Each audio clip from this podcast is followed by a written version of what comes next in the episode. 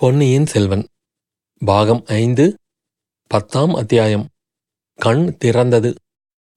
முதலில் நதி வெள்ளத்திலும் பின்னர் உடைப்பு வெள்ளத்திலும் அகப்பட்டு திண்டாடியபடியால் பெரிதும் களைப்படைந்திருந்த பழுவேட்டரையர் வெகுநேரம் நினைவற்று உணர்ச்சியற்று கட்டையைப் போல் கிடந்து தூங்கினார். வேண்டிய அளவு தூங்கிய பிறகு லேசான நினைவுகளும் கனவுகளும் தோன்றின. ஒரு சமயம் துர்கா பரமேஸ்வரி கோவில் விக்கிரகத்திலிருந்து புறப்பட்டு நாலு அடி எடுத்து வைத்து நடந்து அவர் அருகில் வந்தாள். அனல் வீசிய கண்களினால் அவரை உற்று நோக்கிய வண்ணம் திருவாய் மலர்ந்தாள். அடே பழுவேட்டரையா நீயும் உன் குலத்தாரும் தலைமுறை தலைமுறையாக எனக்கு வேண்டியவர்கள். ஆகையால் உனக்கு எச்சரிக்கிறேன். உன்னுடைய அரண்மனையில் நீ கொண்டு வைத்திருக்கிறாயே. அந்த நந்தினி என்பவள் மனித பெண் உருக்கொண்ட ராட்சசி. உன்னுடைய குலத்தையும் சோழர் குலத்தையும் வேரோடு அழித்து போடுவதற்காக வந்தவள். அதற்குச் சரியான சமயத்தை எதிர்பார்த்து கொண்டிருக்கிறாள். அவளை அரண்மனையிலிருந்தும் உன் உள்ளத்திலிருந்தும் அப்புறப்படுத்திவிட்டு மறு காரியம் பார். இல்லாவிட்டால் உனக்கும் உன் குலத்துக்கும் என்றும் அழியாத அபகீர்த்தி ஏற்படும். இவ்விதம் எச்சரித்துவிட்டு தேவி திரும்பிச் சென்று விக்கிரகத்துக்குள் புகுந்து கலந்து விட்டாள் பழுவேட்டரையர் திடுக்கிட்டு எழுந்தார். அவர் உடம்பு கிடுகிடுவென்று நடுங்கிக் கொண்டிருந்தது. தாம் கண்டது கனவுதான் என்று நம்புவது அவருக்கு சற்று சிரமமாகவே இருந்தது. ஆயினும் அப்படித்தான் இருக்க வேண்டும் என்று தீர்மானித்துக் கொண்டார். பொழுது நன்றாக விடிந்திருந்தது. புயலின் உக்கிரம் தணிந்திருந்தது. மழை நின்று போயிருந்தது. சோவென்ற சத்தம் மட்டும் கேட்டுக்கொண்டிருந்தது கோவில் வெளிமண்டபத்தின் விளிம்பில் அருகில் வந்து நின்று சுற்றுமுற்றும் பார்த்தார். அவர் கண்ட காட்சி உற்சாகமளிப்பதாக இல்லை. கொள்ளிடத்தின் அடைப்பு இதற்குள் மிகப்பெரியதாக போயிருந்தது. நதி வெள்ளத்தில் ஏறக்குறைய பாதி அந்த உடைப்பின் வழியாக குபு குபுவென்று பாய்ந்து கொண்டிருந்ததாக தோன்றியது. கிழக்கு திசையிலும் தெற்கு திசையிலும் ஒரே வெள்ளக்காடாக இருந்தது. மேற்கே மட்டும் கோவிலை அடுத்து சிறிது தூரம் வரையில் வெள்ளம் சுழி போட்டுக்கொண்டு துள்ளி குதித்து கொண்டு போயிற்று. அப்பால் குட்டை மரங்களும் புதர்களும் அடைந்திருந்த காட்டு பிரதேசம் வெகு தூரத்துக்கு காணப்பட்டது. அது திருப்புறம்பையம் கிராமத்தை அடுத்த காடாயிருக்க வேண்டுமென்றும் அந்த காட்டின் நடுவில் எங்கேயோதான் கங்க மன்னன் பிரதிபீபதிக்கு வீரக்கல் நாட்டிய பழைய பள்ளிப்படை கோயில் இருக்க வேண்டும் என்றும் ஊகம் செய்தார். அந்த பள்ளிப்படை உள்ள இடத்தில் நூறு வருஷங்களுக்கு முன்னால் நடந்த மாபெரும் யுத்தம் அவர் நினைவுக்கு வந்தது. அந்த போரில் சோழர் குலத்துக்கு உதவியாக தமது முன்னோர்கள் செய்த வீர சாகச செயல்களையும் ஞாபகப்படுத்திக் கொண்டார். அப்படிப்பட்ட தமது பழம்பெரும் குலத்துக்கு இந்த நந்தினியினால் உண்மையிலேயே அவக்கேடு நேர்ந்து விடுமோ? துர்கா பரமேஸ்வரி தனது கனவிலே தோன்றி கூறியதில் ஏதேனும் உண்மை இருந்தாலும் இருக்குமோ? எப்படி இருந்தாலும் இனி சர்வ ஜாக்கிரதையாய் இருக்க வேண்டும். நந்தினியின் அந்தரங்கம் என்னவென்பதையும் கண்டுபிடித்தே ஆக வேண்டும். முதலில் இங்கிருந்து சென்ற பிறகல்லவா மற்ற காரியங்கள்? திருப்புறம்பயம் கிராமத்தை அடைந்தால் அங்கே ஏதேனும் உதவி பெறலாம். கவிழ்ந்த படகிலிருந்து தம்மைப்போல் வேறு யாரேனும் தப்பி பிழைத்திருந்தால் அவர்களும் அங்கே வந்திருக்கக்கூடும். ஆனால் வெள்ளத்தை கடந்து திருப்புறம்பயம் கிராமத்துக்கு போவது எப்படி? இந்த கோவிலைச் சுற்றி உடைப்பு வெள்ளம் இப்படி சுழி போட்டுக்கொண்டு ஓடுகிறதே. இதில் ஒரு மத யானை இறங்கினால் கூட அடித்து தள்ளி கொண்டு போய்விடுமே. இதை எப்படி தாண்டிச் செல்வது? உடைப்பு வெள்ளம் கோவிலைச் சுற்றி கீழே கீழே தோண்டி குழி பறித்து கொண்டிருப்பது திண்ணம். கோவில் எப்போது விழுமோ தெரியாது. துர்கா பரமேஸ்வரியின் சக்தியினால் விழாமல் இருந்தால்தான் உண்டு. ஆயினும் அங்கிருந்து வெளியேறுவது எப்படி? உடைப்பு வெள்ளம் வடிந்த பிறகு போவது என்றால் எத்தனை நாள் ஆகுமோ தெரியாது. நல்ல வேலை வேறொரு வழி இருக்கிறது. கோவிலுக்கு எதிரே பிரம்மாண்டமாக வளர்ந்திருந்த வேப்பமரம் ஒன்று இருந்தது. புயல் காற்றிலே விழாமல் அது எப்படியோ தப்பி பிழைத்தது.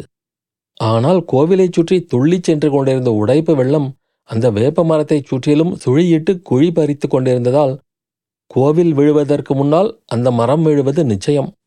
மரம் விழுந்தால் அநேகமாக மேற்கு திசையில் உள்ள காட்டு பிரதேசத்துக்கு ஒரு பாலத்தைப் போல் அது விழக்கூடும். இல்லாவிட்டாலும் வெள்ளம் மரத்தை அடித்து கொண்டு போய் எங்கேயாவது கரையோரத்தில் சேர்க்கும். மரம் விழுந்தவுடனே அதன் மேல் தொத்து ஏறி கொண்டால் ஒருவாறு அங்கிருந்து தப்பி பிழைக்கலாம். அதுவரையில் இக்கோயிலிலேயே இருக்க வேண்டியதுதான். தேவியின் கருணையினால் இன்னும் ஒரு நாள் பசியாறுவதற்கும் பிரசாதம் மிச்சமிருக்கிறது. மரம் விழும் வரையில் அல்லது வெள்ளம் வடியும் வரையில் அங்கேயே பொறுமையுடன் காத்திருக்க வேண்டியதுதான். அதை தவிர வேறு என்ன செய்வது?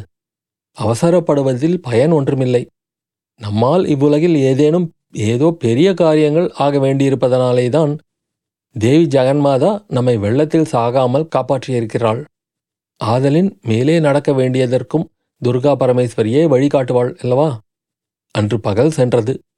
இன்னும் ஓரிரவும் பகலும் கழிந்தன. புயல் தான் சென்றவிடமெல்லாம் அதாகதம் செய்து கொண்டே மேற்கு திசையை நோக்கி சென்று விட்டது துவானமும் விட்டுவிட்டது. ஆனால் துர்காதேவியின் கோயிலில் அகப்பட்டு கொண்ட பழுவேட்டரையருக்கு மட்டும் விடுதலை கிட்டவில்லை. கொள்ளிடத்து வெள்ளம் குறைந்தது போல காணப்பட்டது. ஆனால் உடைப்பு வர வர பெரிதாகி கொண்டு வந்தது. கோயிலைச் சுற்றி சென்ற வெள்ளம் குறையவில்லை. ஆழம் என்னமோ அதிகமாகிக் கொண்டே இருக்க வேண்டும். அதை அளந்து பார்ப்பது எப்படி?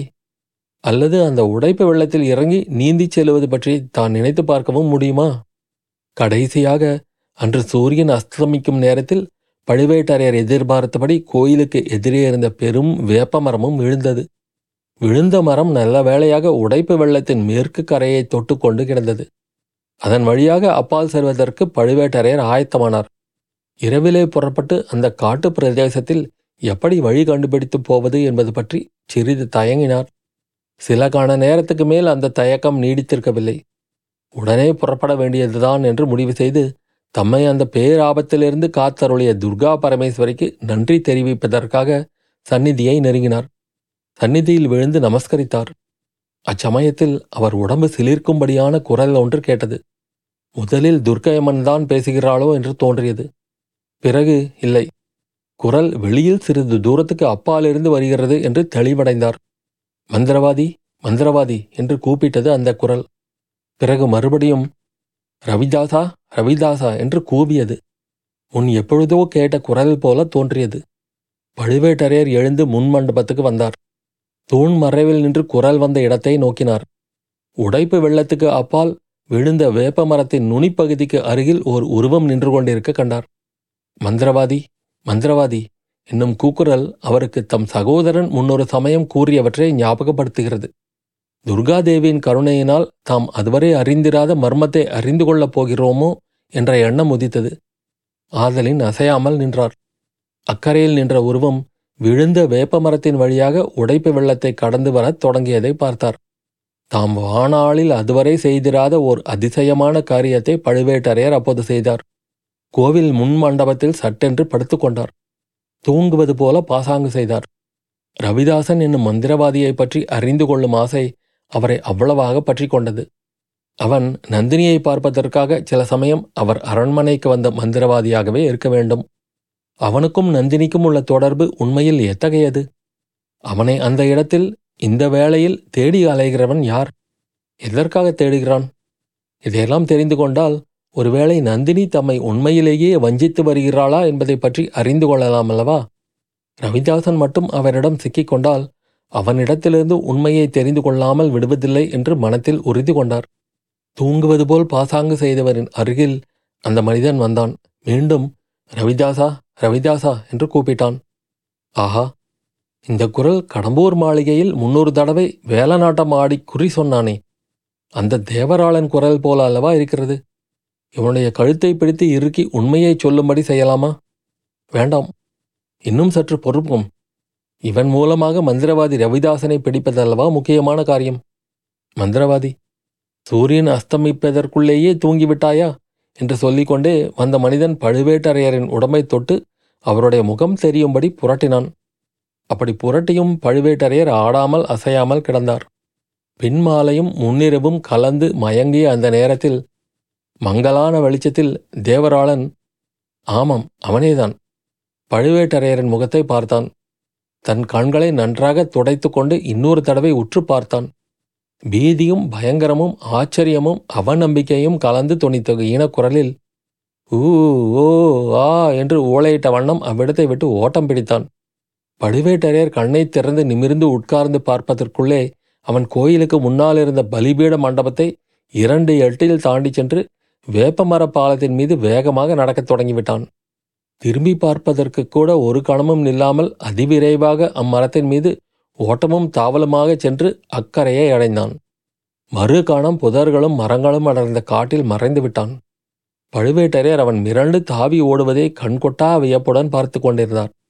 காட்டில் அவன் மறைந்ததும் சமயம் நேர்ந்தபோது அவனை பிடிக்காமல் தாம் விட்டுவிட்டது தவறோ என்ற ஐயம் அவரை பற்றி கொண்டது. உடனே அவரும் குதித்து எழுந்து ஓடினார். தேவராளனைப் போல் அவ்வளவு வேகமாக மரப்பாலத்தின் மேல் அவரால் தாவிச் செல்ல முடியவில்லை. மெல்ல மெல்ல தடுத்தடுமாறி கிளைகளை ஆங்காங்கு பிடித்து கொண்டுதான் போக வேண்டியிருந்தது. அக்கறையை அடைந்ததும் காட்டுப் பிரதேசத்துக்குள்ளே ஒற்றையடி பாதை ஒன்று போவது தெரிந்தது. அதை உற்று பார்த்தார். சேற்றில் புதிதாக காலடிகள் பதிந்திருந்தன. அந்த வழியிலேதான் தேவராளன் போயிருக்க வேண்டுமென்று தீர்மானித்து மேலே விரைவாக நடந்தார். அது முன்னிலா காலமானாலும் வானத்தில் இன்னும் மேகங்கள் சூழ்ந்திருந்தபடியால் நல்ல இருட்டாகவே இருந்தது. காட்டுப் பிரதேசத்தில் என்னவெல்லாமோ சத்தங்கள் கேட்டன. புயலிலும் மழையிலும் அடிபட்டு கஷ்டங்களுக்கு உள்ளாகியிருந்த காட்டில் வாழும் ஜீவராசிகள் கணக்கற்றவை. மழை நின்றதினால் ஏற்பட்ட மகிழ்ச்சியை தெரிவித்து குரல் கொடுத்து கொண்டு அங்கும் இங்கும் சஞ்சரித்தன. ஒற்றையடி பாதை சிறிது தூரம் போய் நின்றுவிட்டது. ஆனால் பழுவேட்டரையர் அத்துடன் நின்றுவிட விரும்பவில்லை. அன்று இரவு முழுவதும் அந்த காட்டில் அலைந்து திரியும்படி நேர்ந்தாலும் அந்த தேவராளனையும் அவன் தேடி போகும் மந்திரவாதி ரவிதாசனையும் பிடித்தே தீர்வது என்று தீர்மானித்து கொண்டு காட்டுப் புதர்களில் வழி கண்ட இடத்தில் நுழைந்து சென்றார். ஒரு ஜாம நேரம் காட்டுக்குள் அலைந்த பிறகு சற்று தூரத்தில் வெளிச்சம் ஒன்று தெரிவதை பார்த்தார். அந்த வெளிச்சம் நின்ற இடத்தில் நில்லாமல் போய்க் கொண்டிருந்தபடியால் அது வழி கண்டுபிடிப்பதற்காக யாரோ கையில் எடுத்துச் செல்லும் சுளுந்தின் வெளிச்சமாகவே இருக்க வேண்டும் என்பது தெரிந்தது. அந்த வெளிச்சத்தை குறிவைத்து கொண்டு வெகு விரைவாக நடந்தார். வெளிச்சத்தை நெருங்கிச் சென்று கொண்டிருந்தார். கடைசியாக அந்த சுழந்து வெளிச்சம் காட்டின் நடுவே ஒரு பாழடைந்த மண்டபத்தை வெளிச்சம் போட்டு காட்டுவது போல் காட்டிவிட்டு உடனே மறைந்தது. அந்த மண்டபம் திருப்புறம்பயத்தில் உள்ள பிரதீபதியின் பள்ளிப்படை கோவில்தான் என்பதை பழுவேட்டரையர் பார்த்த உடனே தெரிந்து கொண்டார். பள்ளிப்படையை நெருங்கி ஒரு பக்கத்து சுவர் ஓரமாக நின்று காது கொடுத்து கேட்டார். ஆமாம் அவர் எதிர்பார்த்தது வீண் போகவில்லை. இரண்டு பேர் பேசிக்கொண்டிருந்தது கேட்டது. உரத்த குரலில் பேசியபடியால் பேசியது தெளிவாகவே கேட்டது. மந்திரவாதி உன்னை எத்தனை நேரமாக தேடிக்கொண்டிருக்கிறேன் தெரியுமா? நீ ஒருவேளை வர முடியாமல் போய்விட்டதோ அல்லது உன்னையும் தான் யமன் கொண்டு போய் விட்டானோ என்று பயந்து போனேன் என்றான் சேவராளன். மந்திரவாதி ரவிதாசன் கடகடவென்று சிரித்தான். யமன் என்னிடம் ஏன் வருகிறான்? சுந்தர சோழனையும் அவனுடைய இரண்டு பிள்ளைகளையும் தான் யமன் நெருங்கிக் கொண்டிருக்கிறான். நாளைய தினம் அவர்களுடைய வாழ்நாள் முடிந்துவிடும் என்றான் மந்திரவாதி. அச்சமயம் வானத்தையும் பூமியையும் பிரகாசப்படுத்திக் கொண்டு மின்னல் ஒன்று மின்னியது. அத்தியாயம் முடிவு.